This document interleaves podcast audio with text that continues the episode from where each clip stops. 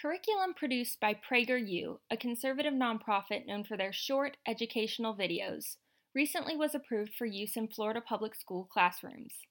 The approval has generated controversy among educators in the state about the suitability of the content, but it's still unclear if it will be used in North Central Florida classrooms this fall.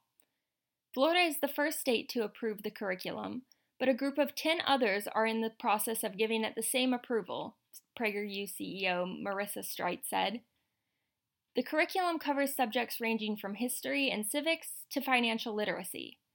Andrew Spar, president of the Florida Education Association, strongly opposes the curriculum. He says that the approval is part of an agenda being pushed by Governor Ron DeSantis. This is pushing an agenda. You don't have to take my word for it. Check it out for yourselves. This is part of the agenda of Governor Ron DeSantis. He is trying to whitewash history. He is trying to change history. And he's trying to implement resources that limit the learning of our students. We should all be pushing back on this. But Streit says that's not the case at all.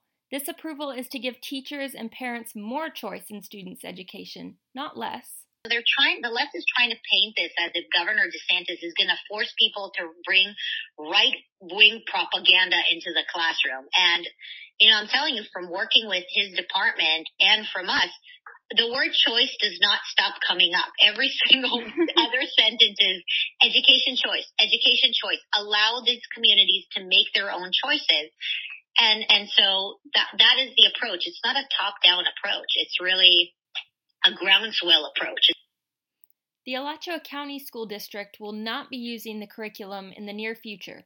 Having just completed a lengthy process to review social studies curriculum, they don't expect to approve any new options for the next three to five years.